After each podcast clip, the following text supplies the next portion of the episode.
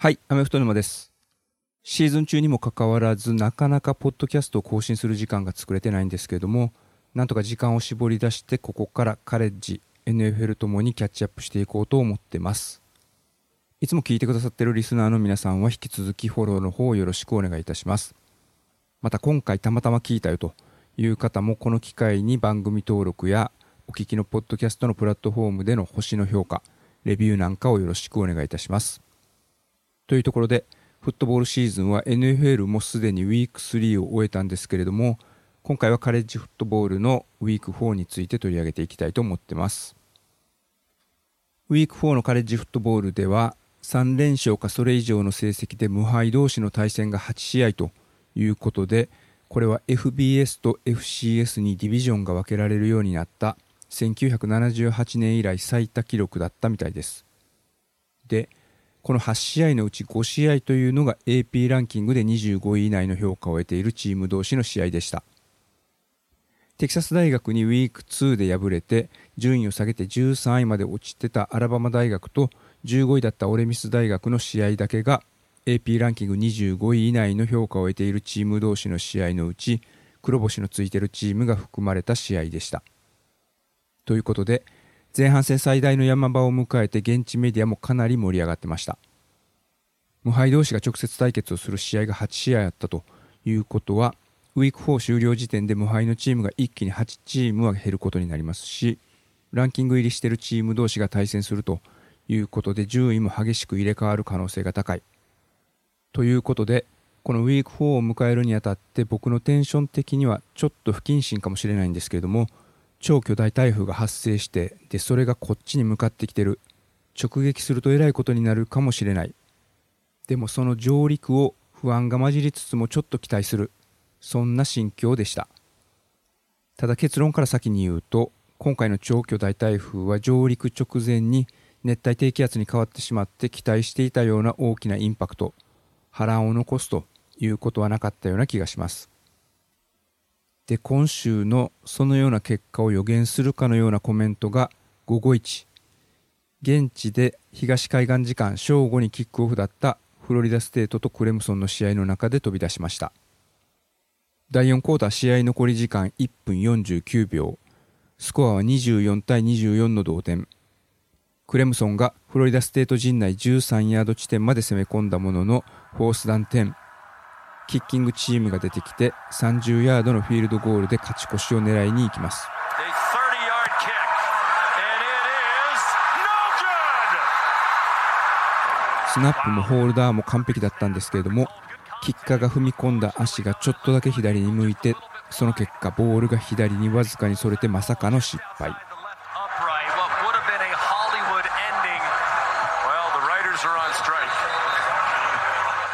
ハリウッド映画のエンディングのようにはいかなかったか。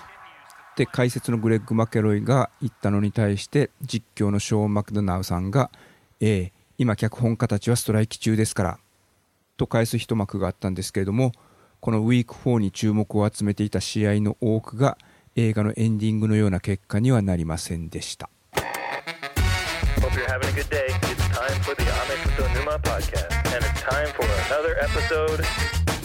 Hope you're having a good day. It's time for the Ame Futo Numa podcast. And it's time for another episode. This is Ame Futo Numa podcast. 今冒頭でお伝えしたようにこの日は無敗同士の対戦というのが現地時間の正午の試合お昼の試合夜の試合それぞれで組み込まれてたんですけれども東海岸時間で正午のキックオフの試合の中で無敗同士の試合というのはランク外のラトガー大学と2位ミシガン大学の試合だったんですけれどもこれは正直ラトガー大学がミシガン大学相手にミシガンの地元アナーバーでアップセットを起こせる可能性というのを全く感じなかったので見るのはパスしてチェックしたのはプレシーズンで9位の評価を得ていたにもかかわらず初戦でデュークにまさかの黒星。しかもその負け方が7対28と圧倒されての敗戦ということでウィーク2で勝利を収めたもののランク外に弾き出されていたクレムソン。彼らがウィーク1で当時5位評価だった LSU を後半圧倒しここまで無敗で4位にランクを上げていたフロリダステート。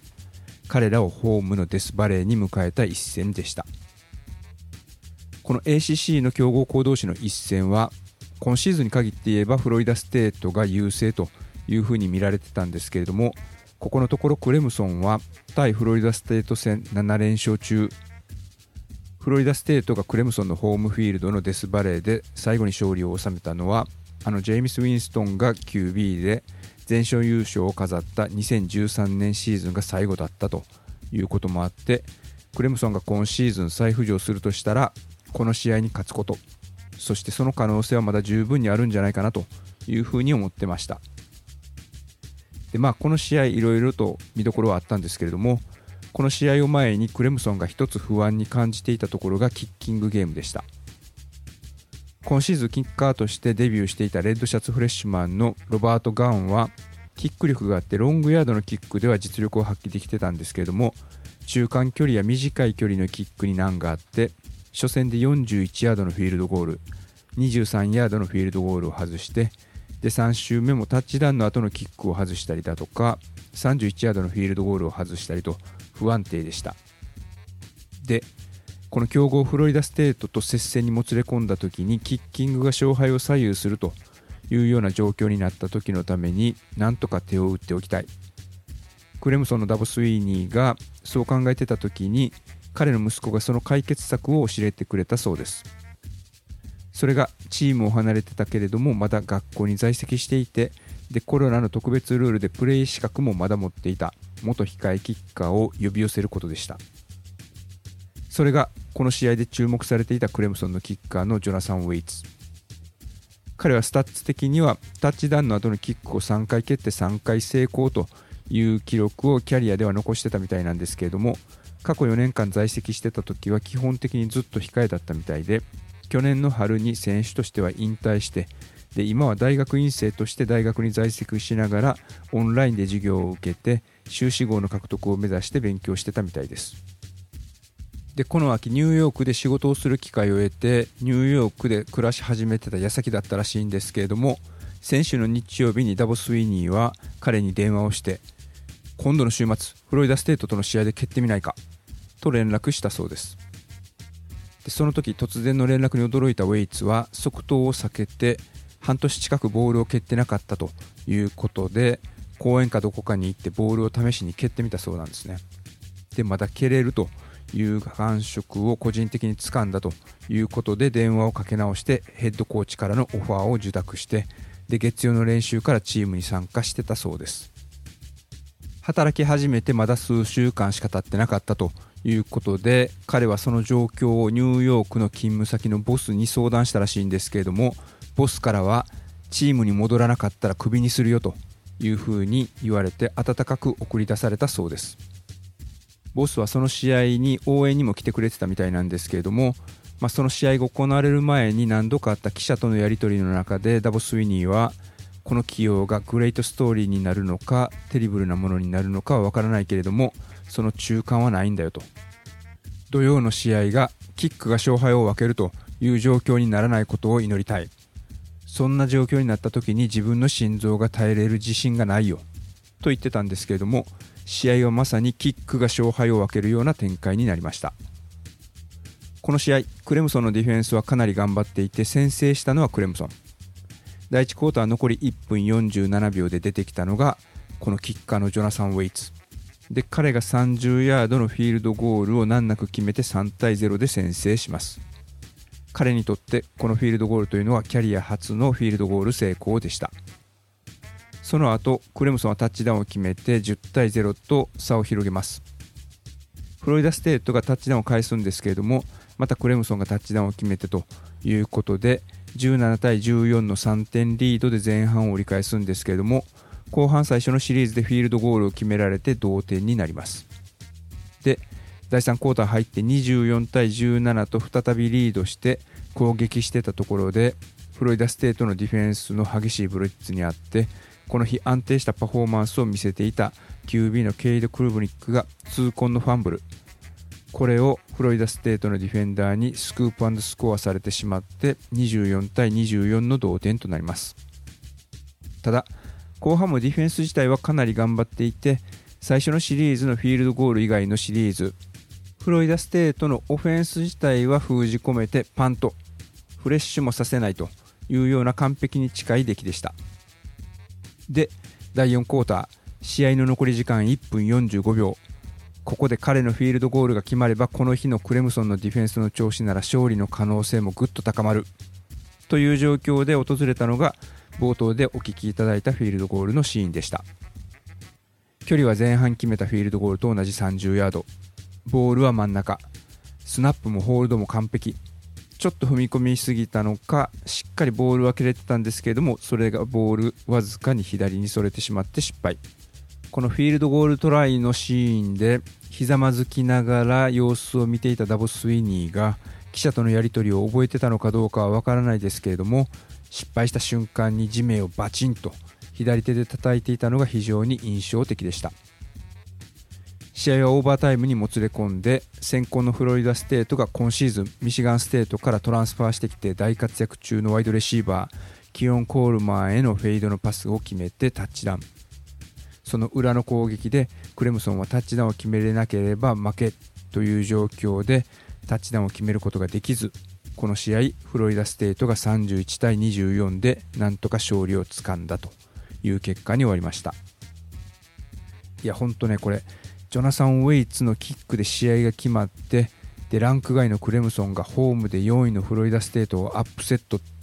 そんな展開になっていたら本当映画みたいなエンディングだったと思うんですよね。解説のグレグ・マケロイさんもそれを期待してたからこそハリウッド映画のエンディングのようにはいかなかったか。ってため息混じりに言ったと思うんですけれどもそれに対して実況のショーン・マクドナルドさんが「ええ今脚本家たちはストライキ中ですから」っていう返しはちょっと秀逸でしたね。まあ、これ補足すると少し前に日本でもニュースになったんですけれども今ハリウッドで脚本家たちがネットフリックスとかの配信オリジナルドラマなどの脚本家の契約内容によって二次利用からの収入が減ったりだとかチャット GPT みたいな AI の発達などに危機感を覚えて自分たちの待遇改善を求めてストライキをしてるんですよねでハリウッドって映画とかドラマの撮影現場に脚本家がチームで帯同して脚本を書き換える修正するみたいな体制で撮影をしているということなので彼らがストライキをするというとハリウッド映画やドラマの制作進行に大きなインパクトを与えることになる、まあ、そんな状況になぞらえての返しだったということです。ということでこの試合は結果的には4位のフロリダステートが踏みとどまった感じになったんですけれどもそれがその週の他の試合にも大きく影響したような気がします。というのもカレッジフットボールってちょっと NFL と違うところがあってお昼の試合とかでビッグアップセットが起こるとなんとなくそれが連鎖反応的に他の会場の試合にも影響してその週はアップセット祭りになるみたいな展開になることが多いんですけれどもこのウィーク4ではそれが結果的にほとんど起きることはありませんでした。同じ時間帯に行われてた無敗同士のラトガー大学とミシガン大学の試合は前半最初のシリーズでラトガー大学が69ヤードのタッチダウンパスで先制したんですけどもその後は沈黙。ミシガン大学が31対7で危なげなく勝利を収めてます。東海岸時間午後3時半からの試合の中で注目のマッチアップというのは22位 UCLA が未だエース QB キャム・ライジングが昨シーズンのローズボールで負傷した影響で試合に出れない11位ユタのホームに乗り込んだ試合。19位のコロラド大学が大方の予想を覆すまさかの無傷の3連勝で10位オレゴン大学のホームに乗り込んだ試合。15位のオレミス大学が13位ですでにいっぱいしているアラバマ大学のホームでアップセットに挑んだ試合だったんですけれどもいずれの試合も上位にランクされていたチームが勝利を収めるという結果に終わってます。UCLA はチップ・ケリーが率いるようになってハイパーオフェンスが売りだったんですけれどもユタ大学の強力ディフェンスの前に沈黙。新1年生 QB には荷が重かったのかファーストプレーでピック6を食らってからはなかなかリズムが作れず3アウトでパントパントそしてドライブして相手陣内29ヤード地点まで攻め込んだ結果フォースダウンギャンブル失敗。その後もフレッシュがなかなかできずパントを蹴るシリーズが続いてユタ陣内ゴール前12ヤードまで進んでの痛恨のファンブルなんかもあって得点を奪えない時間帯が続きます。ユタ大学もファーストプレーのピック6の後前半にもう一つのタッチダウンを追加した後は追加点を奪えず14対0とロースコアな展開の中ようやく UCLA にタッチダウンが生まれたのは試合残り時間4分を切ってからでした。自陣9ヤードからの攻撃をドライブしてようやくタッチダウンを奪うことに成功します。その直後のユタ大学の攻撃で UCLA は後半のタイムアウトを全て使って3アンドアウトにユタ大学を抑えることに成功。残り時間3分を残して同点を目指すドライブに挑んだんですけれども結果的にそこでユタ大学のディフェンスが炸裂。この UCLA の最後の反撃で3つのサックを食らわせることに成功して結果的には14対7でユタ大学が逃げ切り勝利となりました。そしてコーチプライムことディオン・サンダースがヘッドコーチとなったコロラド大学にとってこのウィーク4が同地区パック12のチームとの初めての対戦でした。その相手が10位だった強豪オレゴン大学。ウィーク1で昨シーズンチャンピオンシップゲームに出た TCU を倒してでウィーク2で古豪復活を目指すネブラスカを倒し先週のウィーク3ではコーナーバックワイドレシーバーとして攻守に大活躍だったトラビス・ハンターが激しいレイトヒットに遭い病院送りにされながらもコロラド州内のライバルコロラドステートをオーバータイムの末倒して3連勝ということで一気に期待値は高まってたんですけれども今週戦った相手オレゴン大学はやはり役者が違ったようで前半からドミネートされてしまいます。前半6シリーズあったオレゴン大学の攻撃は1つインターセプトでのターンオーバーを奪うというシーンはあったんですけれどもそれ以外は全てエンドゾーンまで持ち込まれてタッチダウン0対35とコロラドのフロントラインは攻守に圧倒されてしまいます。後半も最初のシリーズでタッチダウンを奪われて最終スコアは6対42まあ言ってみれば順当な結果で力の差を見せつけられた形になりました。ただこの試合試合の内容以上に注目を集めてバズっていたのがオレゴンのヘッドコーチダン・ラニングさんの試合前に選手を鼓舞する熱のこもったペップトーク。選手のモチベーションを高めるスピーチといえばそれこそコーチプライム。ディオン・サンダースのお家芸みたいな感じだったんですけれどもそのお株を奪うような激しいペップトークでした。地に足つけて愚直に戦え。派手に行くんじゃない。地に足つけろ。シンデレラストーリーは終わりだ。奴らはクリック稼ぎのために戦ってる。俺たちは勝利のために戦うんだ。ここに違いがあるんだ。この試合はハリウッドで行われてるんじゃない。芝生のフィールドで行われてるんだ。行くぞ。まあ、記者会見の中で記者に対してこんなことを言ってたらまたいろんなね物議を醸し出して過去も残るかもしれないんですけれども試合前に選手に対して言ってることですからね。まあ、カメラが入ってることは分かってたと思うんでダン・ラニングさんもそこはしっかり意識してたとは思うんですけれどもディオン・サンダースも試合後の会見ではサバサバしていてオレゴンのコーチたちが素晴らしい仕事をしたんだ。俺たちは思いっきりケツを蹴り上げられたよと。完敗を認めてました。で個人的に一番不安を抱えて戦況を見つめてたのが13位アラバマと15位オレミス大学の試合。もともとアラバマ大学でオフェンスコーディネーターをやっていたレーン・キフィンさんが率いるようになって4シーズン目のオレミス。今シーズンはディフェンスのコーディネーターに去年までアラバマ大学でコーディネーターを務めていたピート・ゴールディングを起用しており打倒ニック・セイバン打倒アラバマに向けた体制というのが整いつつある気がしました。特に今シーズンのアラバマ大学はシーズン開幕前から今年のドラフト1巡目1位指名でパンサーズに行ったブライス・ヤングの後継者となるべき QB が定まらず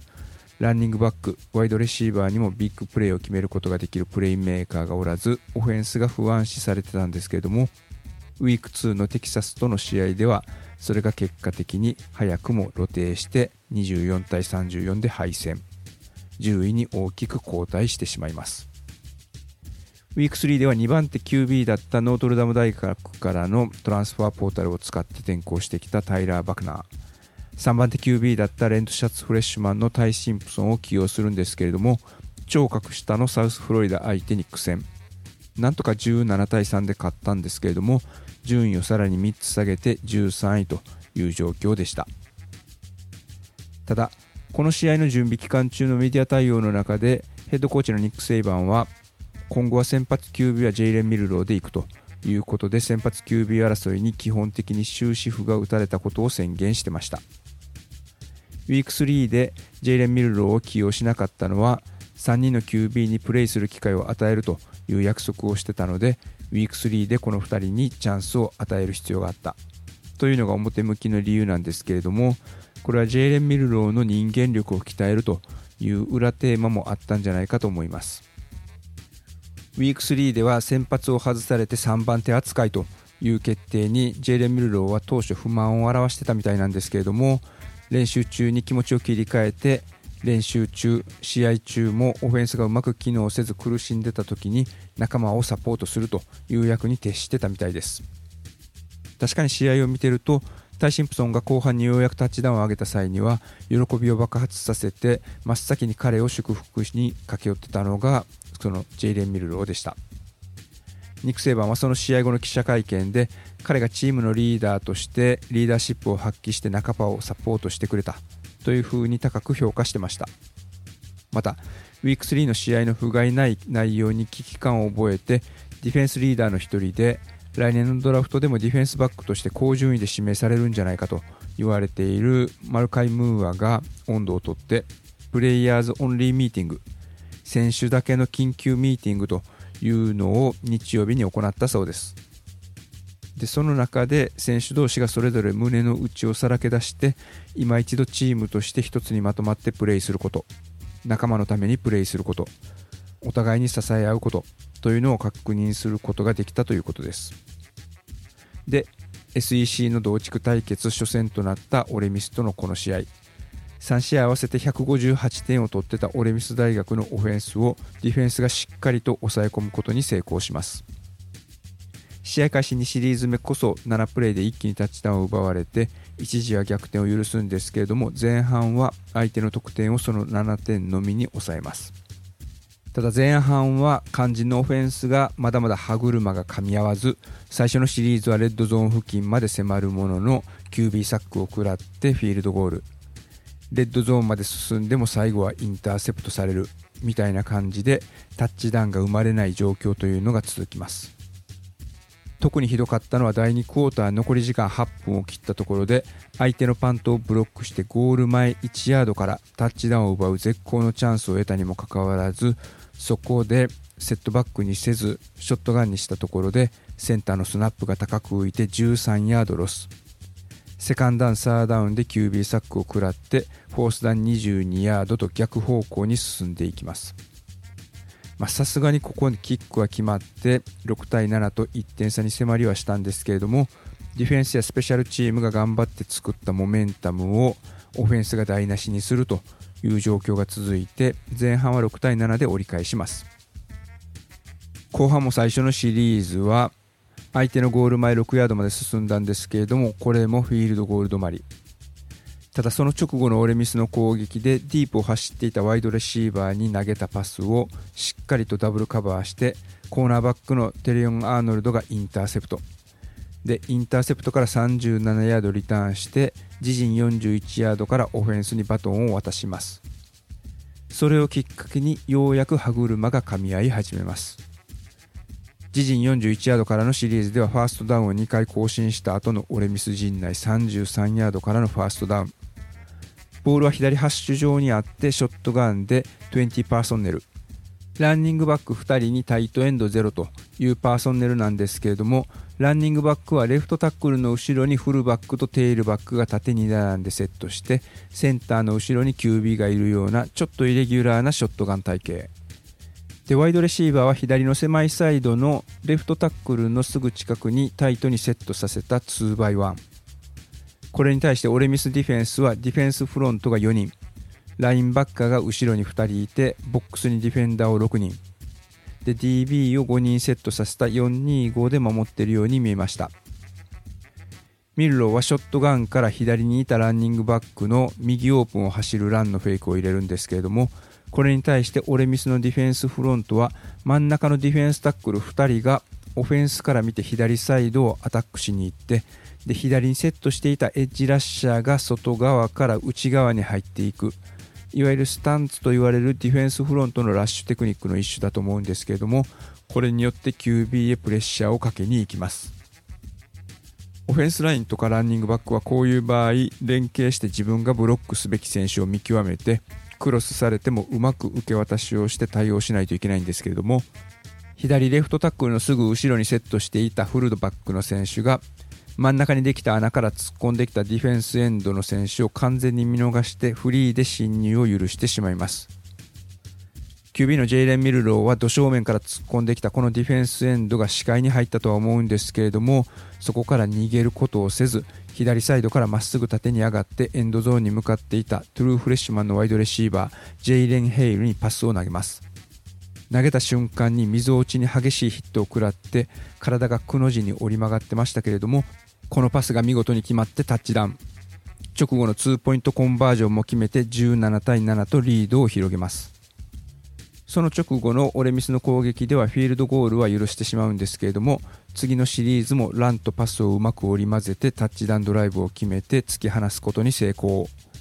結果的にこの試合オレミスの得点をレイン・キフィンがヘッドコーチになって以来最小の10点に抑えて24対10でアラバマの勝利となりました。まだまだプレーオフ常連だった頃のアラバマとは程遠いんですけれどもディフェンスはフロントもセカンダリもしっかり役割を担ってましたし特にディフェンスバック陣のオープンフィールドのランだとかバブルスクリーンのようなパスへの反応が良くて安定してました。オフェンスに関してはこれで便秘が解消してすっきりとタッチダウンが生まれてくれればいいなというふうに思います。まあいろいろ現地のニュースだとか選手のインタビューなんかを聞いてると自分たちで過去の偉大なアラバマのチームを意識しすぎて本来の自分たち自身というのを見失ってたんじゃないかという気がします。今シーズンが始まる前にアラバマのチームが発表した今シーズンのスローガンというのがランク。LANK というんですけれどもこれは Let all naysayers know ということで今シーズンのアラバマに対してはプレシーズン中から懐疑的な意見が多かったのでそういう人たちを見返してやるという意味を込めて自分たちを否定する奴らに自分たちの力を分からせてやるというフレーズの頭文字を取ってランクとしてたみたいなんですけれども逆にこれが今のアラバマにはマイナスに働いてたんじゃないかというふうに思います。これまでプレーオフに出てたアラバマ大学は周りの雑音を気にせず自分たちがすべきことにフォーカスするといったことを信条にしてたと思うのでここからシーズンが中盤に入っていくにあたって過去に成功を収めたアラバマの先輩たちや今自分たちよりランクが上の他のチームと自分たちを比較せず1試合ずつ個々がすべきことをして成長しチームの成長につなげてくれればなと思います。ということでクレムソンがフロリダステートを相手にアップセットを決めることができなかったことが直接のきっかけだとは言わないですけれども正午の試合午後の試合では大きなアップセットが起きることなく夜の部に進んでいきます。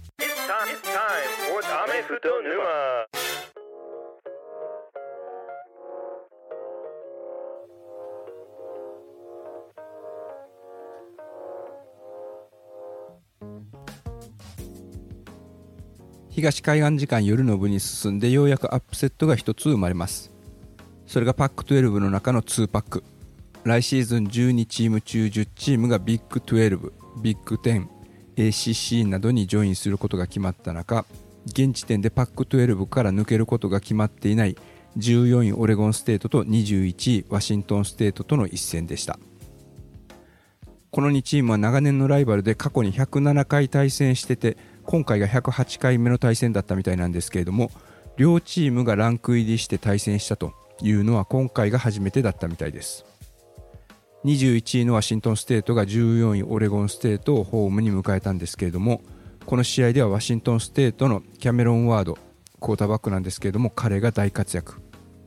34回中28回のパスを決めて404ヤード4タッチダウンパスを決める活躍でした。特に前半は20回パスを投げてインコンプリートは1つだけ。14回連続成功を含む19回パスを成功させて293ヤードを獲得する暴れっぷりでした。その中でメインターゲットになったのがワイドレシーバーのジョシュ・ケリーとカイル・ウィリアムス。ワイドレシーバーのジョシュ・ケリーは8回キャッチして159ヤード3タッチダウン獲得。カイル・ウィリアムスは7回キャッチして174ヤード1タッチダウン獲得。ということでこの試合が始まるまで FBS で13位だったオレゴンステートのディフェンスを粉砕。最終スコアは38対35と接戦なんですけれどもスコア以上にワシントンステートのオフェンス力が目立つ試合でアップセットに成功しました。そして夜の部7時半キックオフの試合。一つは24位アイオワ大学が7位ペンステート大学のホームに乗り込みペンステート大学名物ホワイトアウトの中での試合。この試合アイオワが奪ったファーストダウンというのは4つだけ。9回あったサーダウンのチャンスで成功したのも1回だけ。パスは16回中6回成功で56ヤード。ランは、まあ、これはサックとかも含むんですけれども17回で20ヤード。タイムオブポゼッションは14分33秒。ということでアイオワのオフェンスは完全に封じ込められてしまいます。逆にペンステイトはアイオワステートなかなかディフェンス力があるチームなんですけれどもファーストダウンを28個奪います。そして20回あったサードダウンのチャンスでも9回成功。4回あったフォースダウンギャンブルでは全て成功。ということで結果は31対0で7位のペンステート大学がアイオワ大学を完封。これによって一気に状況が厳しくなったのがアイオワ大学のヘッドコーチの息子でオフェンシブコーディネーターを務めるブライアン・フィレンツェ。昨シーズンの攻撃不振が理由で今シーズンは契約見直しで減俸でチームに残っていてでその減俸分を取り戻すためにはチームが7勝すること。そして1試合平均25得点を上げること。というのがノルマになっているんですけれども3試合を終えて平均得点28.3点だったところ完封負けを喫したことで21.3点とノルマを下回る結果になってます。ただまあ正直言ってこのアイオワとペンステートの試合に注目してたのはペンステートとアイオワのファンや一部の方に限られてたんじゃないかと思います。というのも何といってもこのウィーク4最大のマッチアップというのは6位オハイオステイト大学と9位ノートルダム大学がノートルダムのホームサウスベンドで戦う一戦。この2チームは意外と過去の対戦は少なくてボウルゲームでの2試合を含めて今回の試合が通算8回目の対戦。1935年最初に対戦した時はノートルダムが18対13で勝利。翌1936年の2回目の対戦では7対2でノートルダムが連勝。でその次に対戦したのは95年ということなんですけれどもそこからはオハイオステートが5連勝中でした。ただ今シーズンオハイオステートは QB のカエル・マッコードが CJ ストラウドの抜けた穴を埋めているとは言い切れず従来のオフェンス力は鳴りを潜めている状況。ただディフェンス陣が3試合でトータル20失点ということで力強さを見せつけてました。一方今シーズンノートルダム大学はウェイクフォレストからトランスファーしてきた大学院生プレーヤーのサム・ハートマン QB ですけれども彼がノートルダム大学のこれまでの QB とは一味違うベテランらしい落ち着いたクォーターバッキングでチームのオフェンスを牽引してて現時点ではランキングこそオハイオステートが上位だったんですけれども直接対決した場合にはノートルダム大学がフィジカルで上回るんじゃないかなという空気が流れてました。それもあってかノートルダム大学で1986年から1996年までヘッドコーチを務めて1988年にノートルダム大学を全米チャンピオンに導いた名将ルー・ホルツさんはこの試合が行われる数日前に放送された番組にゲストで出た際にどんな試合展開になるかを尋ねられてノートルダム大学が10点差以上をつけてオハイオステートに勝つだろう。ノートダム大学の方がオハイオステートよりも今は良いチームで全米屈指のオフェンスラインを抱えていて QB のサム・ハートマンはユニフォームを汚すことなくオフェンスラインがしっかり投げる時間を作ってるしランニングバックも強くてワイドレシーバーもいいオフェンスは問題なし。ディフェンスラインもオハイオステイトのオフェンスラインを上回ってるだろうと言います。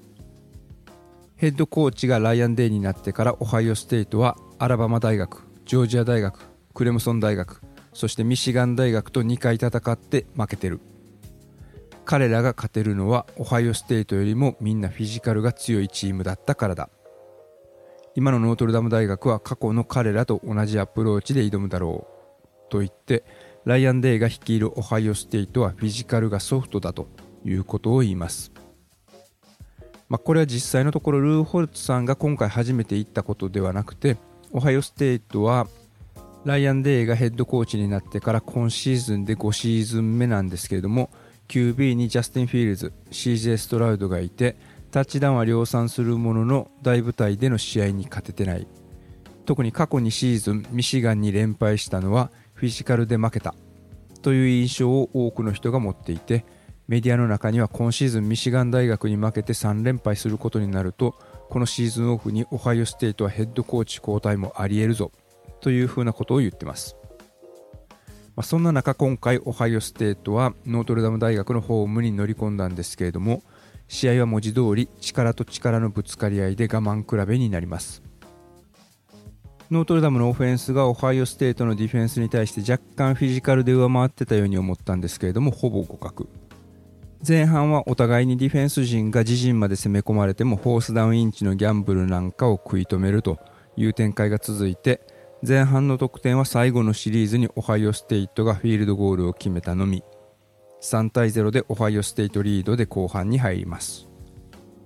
後半はノートルダム大学のオフェンスからだったんですけれどもこのシリーズもオハイオステート陣内39ヤード地点でフォースダウン1ヤードでギャンブル。これもオハイオステートのディフェンスに阻まれます。でその直後のオハイオステートの最初のプレー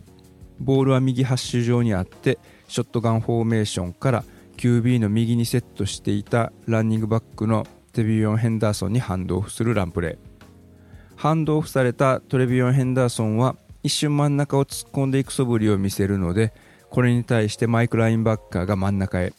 そして左のエッジが外側から中に向かってタックルに行こうと突っ込むんですけれどもこの左のエッジに対してはライトガードがプルアウト。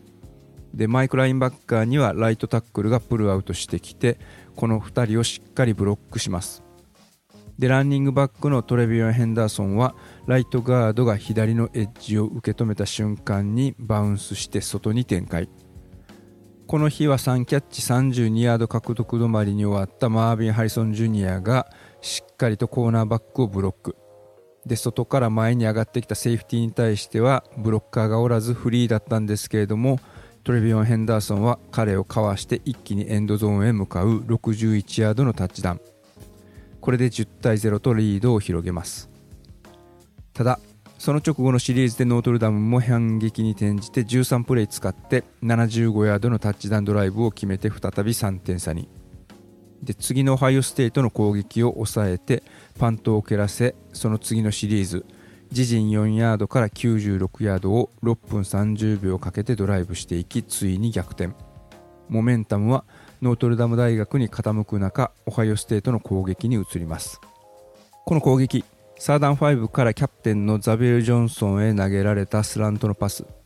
ノートルダムのカバーミスもあってこれが40ヤードのビッグゲインになって一気にノートルダム陣内30ヤード地点まで侵入。11ヤード地点まで進んだところでフォースダウン1ヤード。試合残り時間4分少しというところでライアン・デイは当然ギャンブルを選択します。ただここで力と力の勝負を挑まずワイドレシーバーエメカ・イブーカへのジェットスイープを選択。でこれをしっかりノートルダムが食い止めます。でこれに場内のボルテージが最高潮に達してノートルダムが試合を決めにかかるかと思われたところでノートルダムのコーチ陣の采配ミスが続き勝利をつかみ損ねてしまいます。残り時間4分12秒から始まったノートルダムの攻撃。今シーズンから NCAA のルールではファーストダウンを更新しても時計は止まらないという風になっていてセオリーとしては時間をじっくりかけて時間を食い潰していく。でまずオハイオステートが残していた2つのタイムアウトを使い切らせること。というのがここでノートルダムのオフェンスがやらなくちゃいけないことでした。最初の2プレーでファーストダウンを連続更新して試合残り時間が2分28秒になったところでオハイオステートはたまらず2つ残ってたうちの1つのタイムアウトを使って時計を止めます。でその直後のノートルダムはサム・ハートマンがボールをキープして5ヤードロス。セカンダン15となったところでスクリーンパスを選択。これをオハイオステートの JT トゥイモロアウがあわやインターセプトかというようなパスブロック。これで時間が止まり結果的にはオハイオステートにタイムアウトを1つ残した状態でパントを蹴って残り時間1分26秒。ここでオハイオステートは最後の攻撃のチャンスをつかみます。ここでかなりノートルダムはプレッシャーを仕掛けていくんですけれどもそのプレッシャーをかいくぐりながらオハイオステートの QB カイル・マッコードがなんとかパスを決めて進んでいくという流れでタイムアウトを使うことなくノートルダム陣内13ヤード地点まで侵入。でここからファーストダウン10のパスは失敗。でセカンダン10ではノートルダムのディフェンスフロントがオハイオステートのパスプロを破ってカイル・マッコードに襲いかかりあわや QB 作かというところで必死に踏みとどまってパスを投げたんですけれども投げたところにパスターゲットになるレシーバーがおらずこれは投げ捨てとみなされてインテンショナルグラウンディングの反則を取られてしまいます。これによってノートルダム陣内22ヤード地点まで下がる結果になります。でこの段階で試合残り時間は15秒。ルール上前後半の残り時間2分を切ってからのオフェンスの反則というのは10セカンドランオフといって10秒削られることになってます、まあ、これはわざと反則をして遅延行為を行うといったことを予防するための措置なんですけれどももしこの段階でオハイオステートがタイムアウトを残してなければここから10秒削られて残り5秒となるんですけれども先ほど言ったようにノートルダムはオハイオステートのフォースダンギャンブルを止めた後のシリーズでオハイオステートにタイムアウトを使い切らせるというような攻め方をしてなかったためオハイオステートは残り1つのタイムアウトをここで使います。もしタイムアウトが残ってなければ残り5秒なのでプレイの選択肢というのはぐんと絞られるんですけれども15秒残っていたことでオフェンスの選択肢は広がります。サードダウン19ヤードとなったところでノートルダムディフェンスは3メンラッシュ。後ろは8人で守るんですけれどもドラフト1巡で指名される可能性のあるワイドレシーバーを擁するオハイオステートのワイドレシーバー陣に対してこの守り方は少しソフトすぎたようで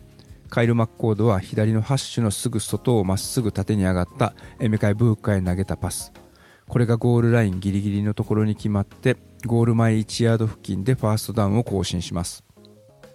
NCAA の新しいルールではファーストダウンを更新しても時計は進むんですけれども例外が前後半残り2分を切ってからのファーストダウン更新。時計は9秒で止まります。ここでオハイオステートオフェンス陣は猛然とダッシュしてスパイクの体勢ファーストダウンはボールをスパイクして残り時間7秒。セカンドダウンでカイル・マッコードは右にロールしながらマービン・ハリソン・ジュニアのフラットへのパスを投げるんですけれどもこれはこの試合を通じてほぼ完璧にマービン・ハリソン・ジュニアを封じていたベンジャミン・モリソンのマークにあってパス失敗。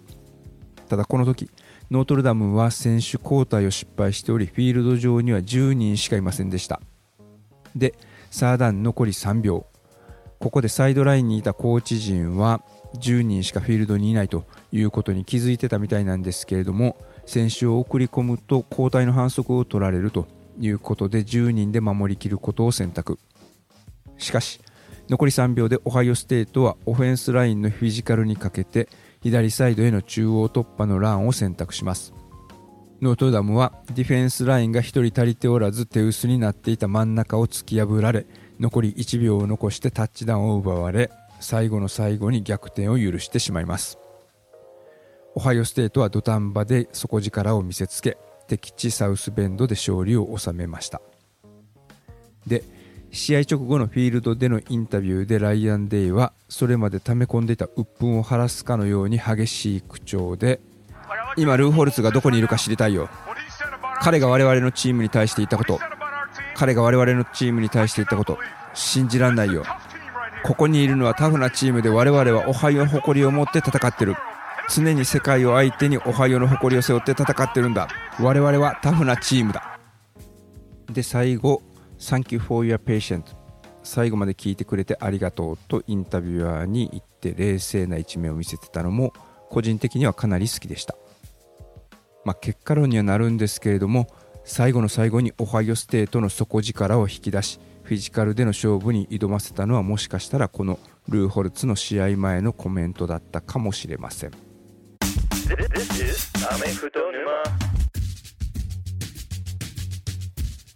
はいいかがだったでしょうか？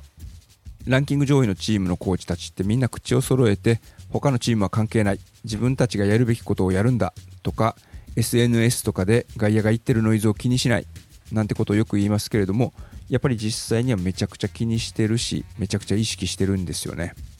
まあそりゃそうだなと思いますけれどもやっぱり優秀なコーチたちはそれを利用するのもうまいんだなというふうに思います。やっぱりコーチが発する言葉の力は偉大だしフィールドの外でのこういうやり取りなんかが僕はアメフトの沼から抜けることができない大きな理由の一つな気もしています。という中早くもシーズンは3分の1が過ぎたんですけれども今シーズンはランキング上位に SEC のチームがトップにいるジョージア1チームのみ。2位4位6位にビッグ10のミシガンオハイオステイトペンステート。で3位にビッグ12のテキサス。5位に ACC のフロリダステート。7位から10位にパック12のワシントン USC オレゴンユタ。という顔ぶれでこれまで常連だった SEC のアラバマだとか LSU というのがランキング注意から上位進出を伺うそんな状況になってます。なかなかこういう展開は珍しくてここから同地区対決で星の潰し合いは激しさを増していきますし毎週あっと驚く展開が待っていると思うので引き続きカレッジフットボールは要チェックでお願いします This is Ame Futo Numa Podcast. Goodbye.